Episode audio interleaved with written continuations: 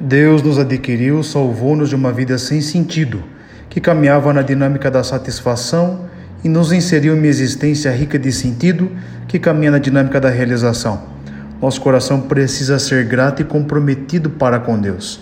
Jesus no Evangelho alerta-nos contra o pecado da ganância. Ele enche o ser humano de falsas esperanças, fazendo-o viver uma vida de mentira. A verdadeira riqueza é ser rico aos olhos de Deus.